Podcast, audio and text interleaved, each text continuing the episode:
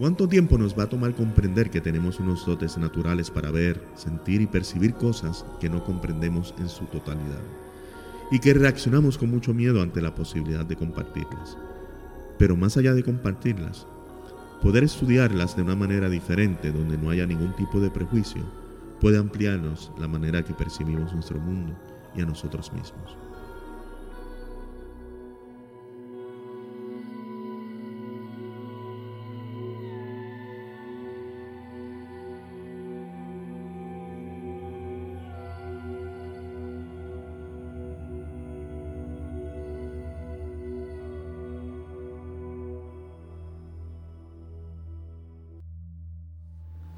Pues buenas santos, gracias por recibirme.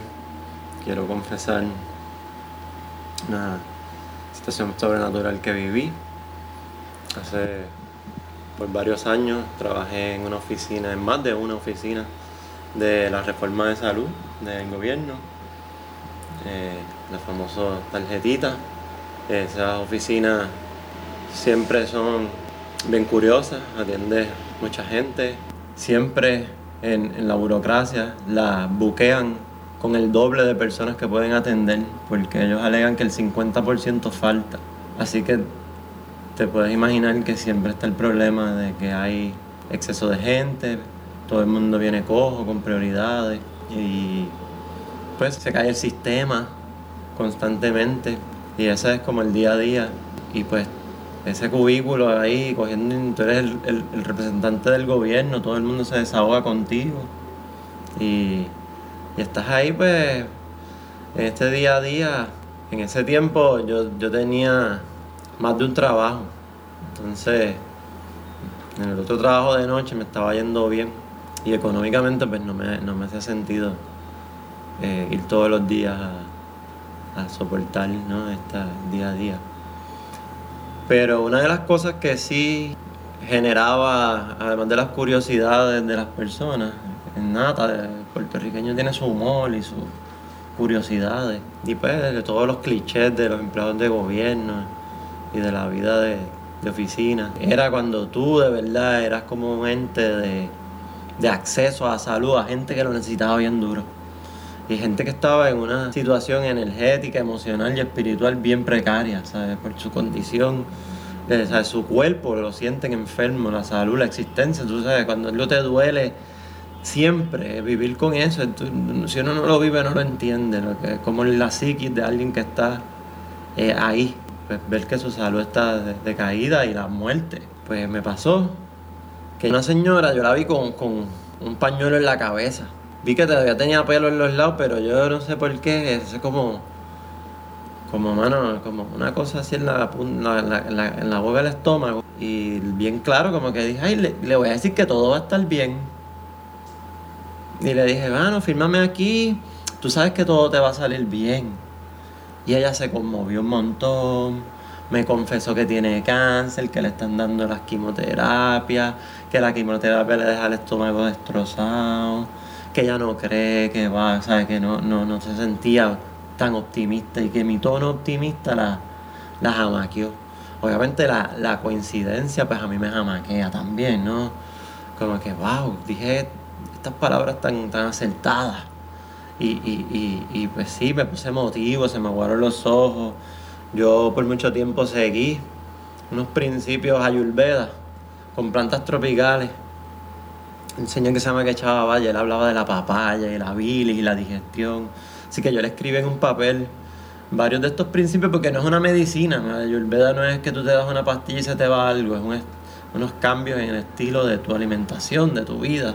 Así que pues le explico esto y me acuerdo que la del cubículo al lado era media sangrigorda y, y me decía como que, mira, este es el doctor, nos chavamos ahora. Y, Y yo pues le, me reía y había algo en mí que decía, pues sí.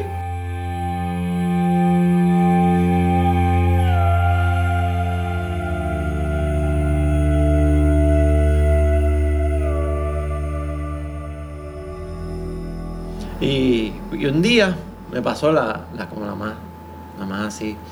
Entró un tipo por la puerta, un día estaba bien crazy.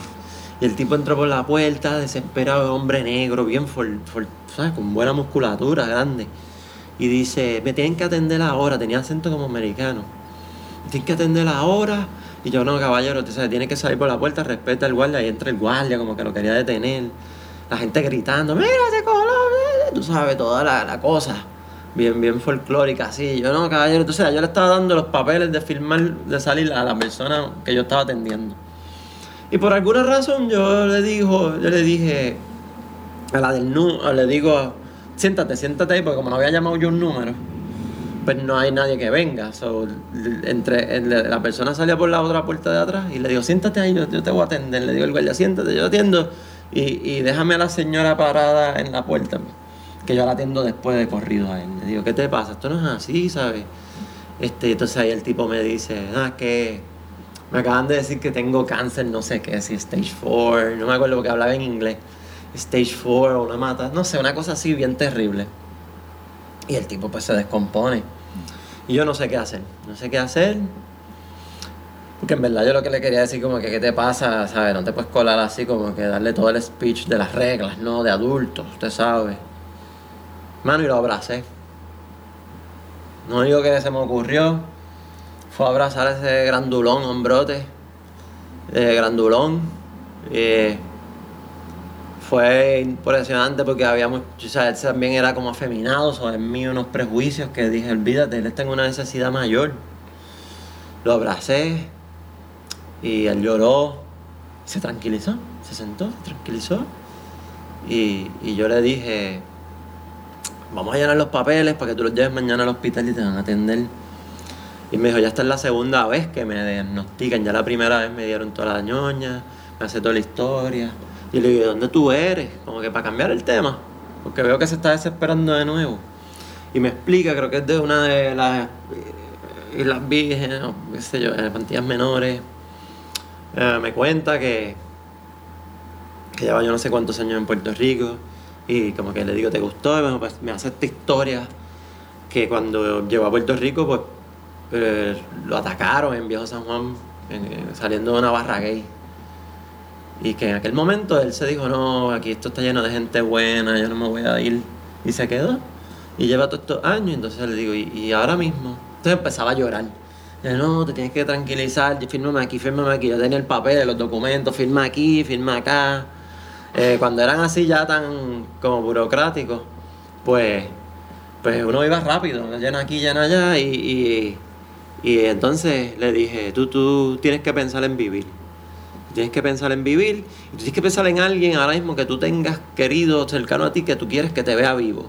¿Quién tú tienes aquí? Y él me dijo, mi pareja, y me dijo, y mi mamá, yo me la traje para Puerto dije, pues perfecto, tan pronto no lo dejo terminar. Yo le dije, tu mamá es a quien tú tienes que pensar, tú tienes que agarrar de la idea de que está escrito de que los padres no entierran a los hijos, es los hijos a los padres. Tú te vas a agarrar de esa idea, tú quieres que querer vivir. Tú tienes que luchar ahora porque tu, tu mente, tu miedo de que te vas a morir es tu peor enemigo ahora mismo. Yo le había dicho esto porque, ya veo, como te dije, la planta medicinal, tú tienes que, cuando te vas en, una herida, tú vas al oscuro, pero tú no te quieres ir al abismo, ¿no? Así que tú tienes que trabajar con que tú quieres ver lo oscuro, pero es para vivir, no porque te quieres ir al abismo. ese es el mismo pepto que yo se lo di entonces me acordé de la medicina, así que yo se la escribí en un papelito, pero no tiene los notes esos amarillitos. Y le escribí ayahuasca. Pero la doblé en cuatro partes y se la puse en el bolsillo de la camisa.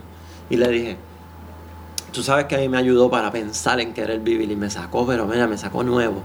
Es esta medicina que yo te escribí en este papel. Tú te la voy a poner en el bolsillo porque ahora tú lo que tienes que llevar los papeles que ya están listos a al hospital para que te empiecen a dar tu tratamiento y después con calma tú con tu pareja vas a escribir esta palabra en el internet y tú vas a decidir si esta medicina es para ti o no es para ti. Es tu decisión, pero eh, te estoy dando lo más que yo me ayudó con esta circunstancia que tú ahora tienes que trabajar. Lo abracé, se fue de lo más bien. Entonces la señora que se quedó en la puerta, que iba próxima, que le dije al guardia, la puerta tenía un cristal. Y la señora me dijo, ah, diantre, yo vi lo que tú hiciste por ese muchacho. Tú sabes que tal vez que eso para eso es que tú, viniste al mundo. Y yo, bueno, yo tuve que decirle, dame un segundito, señora, vaya llenándome estos papeles. Y lo que fui fue al baño a llorar.